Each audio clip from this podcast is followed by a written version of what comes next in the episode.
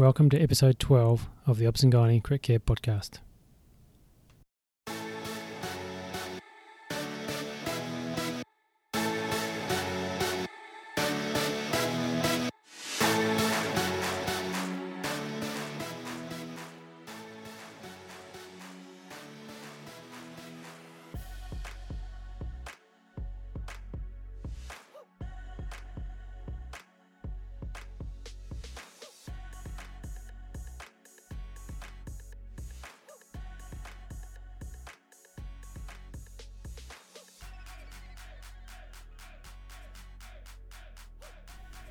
Hi everyone, my name is Roger Browning. I'm an anaesthetist working in a tertiary women's hospital in Western Australia.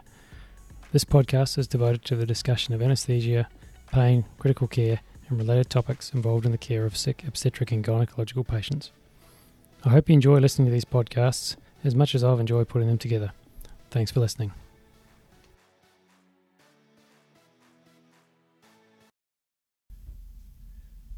Hi everyone, uh, welcome back to the podcast. Today I'm joined by a co- colleague and close friend of mine, um, Dr. Hamish Mace, who's also an anaesthetist working here in Western Australia. Um, and today's topic is going to be uh, a discussion about fibrinogen concentrate, uh, which is a topic near near and dear to my heart. Um, but I'm really keen to get um, a different perspective from Hamish. Um, so he's just just recently been uh, co-author of an article published by the um, ANZCA um, college publication, um, Australasian Anaesthesia, or more colloquially known as the Blue Book, um, talking all about fibrinogen concentrate. Uh, he works in a tertiary hospital at the moment, but actually has had um, quite a bit of experience in uh, rural practice, working in uh, uh rural hospitals for the um, Royal Flying Doctor Service in the past, and uh, I believe he did a fellowship in Canada as well. So a bit of a broad experience um, background. so welcome to the show, Hamish. do you want to uh, and some introduce yourself and uh, maybe uh, give us your own two two sentence summary of your background. Thanks, Roger, and hello everyone. Uh, so my name's Hamish Mace. I'm a tertiary practicing anaesthetist working at Fiona Stanley Hospital in Perth predominantly.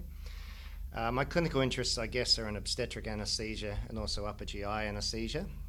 Uh, and sort of my non-clinical stuff includes work with the transfusion medicine department and in the perioperative anemia screening clinic. Um, so, so I think we'll get into the um, the topic, uh, which is fibrinogen concentrate. But before we do that, um, Hamish, can I ask you this sort of some basic um, uh, questions just to orientate the audience to this topic? Um, so, so what is fibro- uh, why is fibrinogen important in, in uh, coagul- the coagulopathy of major hemorrhage? Well, fibrinogen's a, a key clotting uh, protein produced by the liver. Uh, it's one of the first proteins to fall in critical hemorrhage and one of the most crucial for maintaining stability of the clot. Uh, it binds with platelets and forms the physical substance of the clot after being activated by thrombin. Okay, and so, uh, and like you said, um, it's often the first uh, clotting factor to fall and it needs replacement. So, I guess the follow on question now is uh, in patients who have, been, who have become um, fibrinogen deficient, what are the sort of traditional um, products that we've used in the past? And do you want to maybe give me uh, or give a, give the listeners your um, views on um, how good they are and what, what, their pros and cons are. Is that okay? Yeah, sure. So look, there's um, three ways we can replace fibrinogen in a bleeding patient, or, or even a non-bleeding patient for that matter. Um, traditionally, we've used things like fresh frozen plasma, which is a, um, a compound which contains most of the clotting factors and, and other things, um, and comes in relatively large volumes. Um, we also use a, uh, a, product called cryoprecipitate, which can, contains much more concentrated source of fibrinogen and comes in much smaller volumes. More recently, we've moved to using a product called fibrinogen concentrate, which is a, uh, a pure concentrate of fibrinogen produced from uh, lots of human donors uh, without all the other stuff that comes with cryoprecipitate and, and FFP. Uh, there's various pros and cons for each, but particularly for fibrinogen replacement, I guess it makes sense to give a pure concentrate of fibrinogen. That's the compound that we want to target, that's what we want to replace, and we want to avoid some of the other stuff that comes along with giving large volume products like FFP. Um, these are things like um, transfusion related acute lung injury, which is more common, and transfusion associated circulatory overload. Um, cryoprecipitate in Australia is probably the predominant way that we replace fibrinogen. Um, this is a great compound. It's got factor 13. It's got von Willebrand factor as well. So it does add a little bit to the um, the clotting components of um, of the blood. Um, however, fibrinogen concentrate um, is probably the way uh, we're going, I think. It's a, a freeze dried product, it has a long shelf life, and it doesn't require cross matching or anything like that to be used. Okay, that's good. And I just uh, we'll take a, a, quick step backwards. I just want to quiz you a bit more on FFP, if that's okay, because I know um, traditionally uh, a lot of places have used um, uh, transfusion protocols which rely a lot on sort of fixed ratio um, approaches to uh, the management of major hemorrhage, with um, heavily based on the use of FFP. So, um, when when you, someone becomes fibrinogen deficient, the sort of concentration that we're aiming for is uh, what around sort of two grams per liter, isn't it? Uh, yes, it is. So, um, really, uh, bleeding complications tend to occur as the fibrinogen concentration uh, drops below two, and certainly um, most of our algorithms now target a level above two uh, grams per litre on the Clauss fibrinogen. Fresh frozen plasma comes from um, a single donor.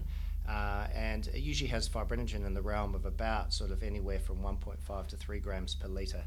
Now, in someone who's already fibrinogen deficient, giving a large volume of, of plasma um, with a very, very low uh, fibrinogen concentration will tend to, if anything, dilute the uh, eventual fibrinogen concentration of the recipient. So, probably not a good way if you want to replace the fibrinogen by itself. Yeah, so, uh, um, so just to clarify that, I remember uh, listening to a German speaker um, a few years ago explaining that if you had a fibrinogen concentration of one or less and you wanted to get it back up above two, you'd have to give um, uh, litres and litres of um, FFP to, to achieve that, and um, almost undoubtedly the patient would um, uh, become um, volume overloaded and suffer uh, lung injury. So, um, so I guess that's uh, an, an, important sort of physiological point to make. Um, so the next question that I had prepared for you, Hamish, has already been partially answered by you, which is, but perhaps uh, I'll just state it again. So, what is fibrinogen concentrate? Uh, maybe just really briefly explain how it's manufactured and um, also a little bit about its history, because I guess people are thinking, oh, well, this is a brand new thing. Do we really know how good it is? Um, but it's actually been around a long time, isn't it? So, do you want to go over those sorts of things? It has. So, um, fibrinogen concentrate is a, a source of a purified source of fibrinogen from multiple donors. It undergoes a lyophilization process, which basically um, takes away all the fluid and concentrates down the proteins, and it's able to be stored uh, in a glass ampule essentially. Um, the shelf life of fibrinogen concentrate is about five years, so it's a really useful product to have floating around your department. Um, it doesn't require cross matching or anything like that, so it can be used in any uh, any recipient really. Um, it's been around for yonks, as you mentioned. Um, it's been used exclusively in Europe and some countries uh, as cryoprecipitate was phased out in the 90s. So um, there's lots and lots of literature supporting its use, um, particularly from Europe.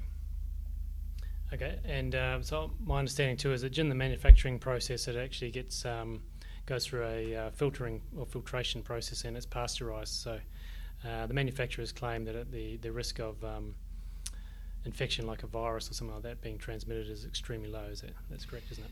That's right. So there's uh, one really good paper written by Solomon who looks at 27 years of data regarding fibrinogen concentrate um, the risks of fibrinogen concentrate in that paper were incredibly low and really, really much better than cryoprecipitate. Um, the chance of passing on any uh, viral pathogens is almost negligible, and the chance of things like thrombosis or um, any sort of circulatory overload or uh, immunological uh, complications are, are, next to nil. Yep. And so, uh, my understanding, there's been millions of doses administered uh, uh, in Europe um, since it was first um, used over there for replacement of fibrinogen.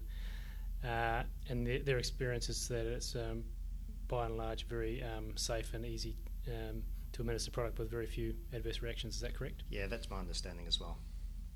Um, so I guess it is pretty new here in Australia, although it has been used, it has been um, just to make my own comment, has been um, available in Australia since 2011.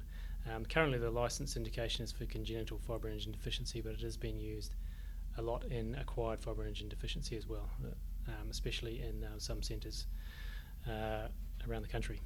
So the next question I had was what are its advantages? Um, I think we've already covered that, haven't we, Hamish? Yep. Yeah. Is there anything else you want to add? I, I, guess safety is a big thing, um, and uh, I think uh, it's got really unrivaled safety in the use um, in uh, in certainly congenital hypofibrinogenemia, but also I think acquired hypofibrinogenemia as well. Um, for me, the real advantage of fibrinogen concentrates is ease of access. Uh, you can have it there in your anaesthetic trolley, you can draw it up and you get, can give it within a couple of minutes. Whereas we all know that cryoprecipitate does take time to thaw, it takes time for uh, sort of logistic processing within the lab and f- also portering, etc. So between you making a decision that the patient needs fibrinogen and you administering the fibrinogen, uh, fibrinogen concentrate hands down is better. It's minutes compared to sort of 20 yep. to 30 minutes. And certainly in the tertiary um, centres, we think it's um, that that amount of time is uh, quite important. Um, you know, I think you know maybe it gives you a 30 to 60 minute um, head start on cryo. Um, but what about you know this is another um, important thing. What about places where they don't have on-site lab staff, uh, have to call people in, or in fact don't have a lab at all, remote locations, retrieval services, and things like that. Surely that's a real winner there, isn't it? Yeah, look, I, I think that's probably um, the area in which it's going to have the biggest benefit. Um, I've worked in several smaller centres, and I've also worked for the Flying Doctors Service. Having a product that you can take with you on an aircraft or have in your uh, department, not, not rely on laboratory staff to cross match and, and thaw and Senti is just so advantageous. You can make decisions and you can make therapeutic decisions uh, and intervene really, really quickly. It's very portable. It's got a long shelf life. I think that's probably the area in which it's going to have the greatest benefit. All right. Um, so, personally, I've been um, uh, quizzed a few times by some people who do um, work in centres that don't have uh, point of care sort of testing for fibrinogen, which uh, we're talking about sort of viscoelastic devices. Um, that's another topic which we won't talk about. But um, so some of them have asked me, you know, what about just giving it empirically? Um, similar, I guess, the, to what we used to do in the past with the fixed um, FFP ratio transfusion. You um, um, sort of sort of blindside you a little bit with this question. But what are your personal? I know I've got my own sort of personal answer to that question. Um, what? How would you answer that, Hamish? You're approached by, say, a GP who works in a remote location in Western Australia and says, you know, we don't have all those fancy machines that you have. Um, but every now and then we get someone who has a big obstetric hemorrhage or a trauma patient or a big GI bleed. Um, how would you use fibrinogen concentrate and decide to use it, and uh, what sort of um, approach would you take? Yeah, look, that's a great question. I think there have been a couple of papers that have looked particularly at preemptive use of fibrinogen concentrate in things like trauma. Um, they have shown some benefit, they have shown some safety and survival improvement in those patients, um, but those are obviously under the guises of a clinical trial as well. So to extrapolate that information to a smaller centre, such as you're describing, is difficult. However, um, some patients in particular are really reliant on fibrinogen. Uh, I'm thinking obstetric hemorrhage, I'm thinking trauma. Um, those patients drop their fibrinogen quickly, they often undergo fibrinolysis, um, and they're really, really dependent on uh, rapid uh, replacement of their fibrinogen. If I was in a place without uh, the uh, easy ability to measure fibrinogen, I think having a product like fibrinogen concentrate that you could administer on spec and someone who sort of um, you know uh, gets over the threshold for a severe hemorrhage um, was really advantageous. And I think probably if you studied in those patients, you'd show a survival benefit as well. Yep. So I think, um, and and the thing uh, that I say as well is that, um, you know, you got to look at the downside. So, yeah, the the likelihood is that giving um, uh, one dose of fibrinogen concentrate to someone who's having a major hemorrhage, um, even if their fibrinogen concentration levels are actually probably above the, the, the two to two and a half gram per litre threshold, the likelihood of causing harm is, is relatively low, and so the likelihood of benefit is relatively high. Do you, would you agree? I, I, do agree. Look, there's been a couple of papers that have looked at um, patients who've had fibrinogen concentration, uh, sorry, fibrinogen concentrate versus pa- uh, patients that haven't. They've examined things like thrombosis. They've examined fibrinogen concentration over the ensuing weeks after a big trauma. There's really been no difference compared to the patients that have received it and those that haven't. So I think giving it probably has no downside whatsoever. And the fact that you potentially can be saving the patient's life by administering it, you know, on the balance of things, I certainly would administer it in that situation. Okay, Hamish, so we've sort of talked about the role of fibrinogen concentrate in uh, remote or uh, rural locations. Uh, do you want to give us your um, take on how you see the role of fibrinogen concentrate, say, for example, in a tertiary hospital setting? Yeah, look, so one of the issues with uh, the uptake of fibrinogen concentrate in Australasia has been uh, firstly its licensing. Uh, and secondly, the cost. So, you know, blood products at the moment in WA are funded completely by the National Blood Authority, meaning the hospital doesn't have to pay for them. However, fibrinogen concentrate's funded straight out of the hospital coffers, so we really have to justify its use. Uh, there are uh, there've been a number of trials comparing fibrinogen concentrate and cryoprecipitate head to head, and they've shown that FibConc to be at least uh, non-inferior to cryo. So, how do I see its use? Well, I think um, given all those things, it's it's really good as a first up product in a, a time critical situation, as we've mentioned. Something you want to be able to draw up and give rapidly when you've got an indication that the patient's hypofibrinogenic. After which time, I guess you've had time to ring the lab, organise a cross match, get some um, cryoprecipitate thawing, and then I really think that probably at this stage we should move to cryoprecipitate as our second line form of, um, of uh, fibrinogen uh, replacement and probably manage it from there. Yep, that sounds pretty reasonable. All right, no, I said I wasn't going to ask you about this, but I think we will because um, there are some people who work in the big fancy tertiary hospitals.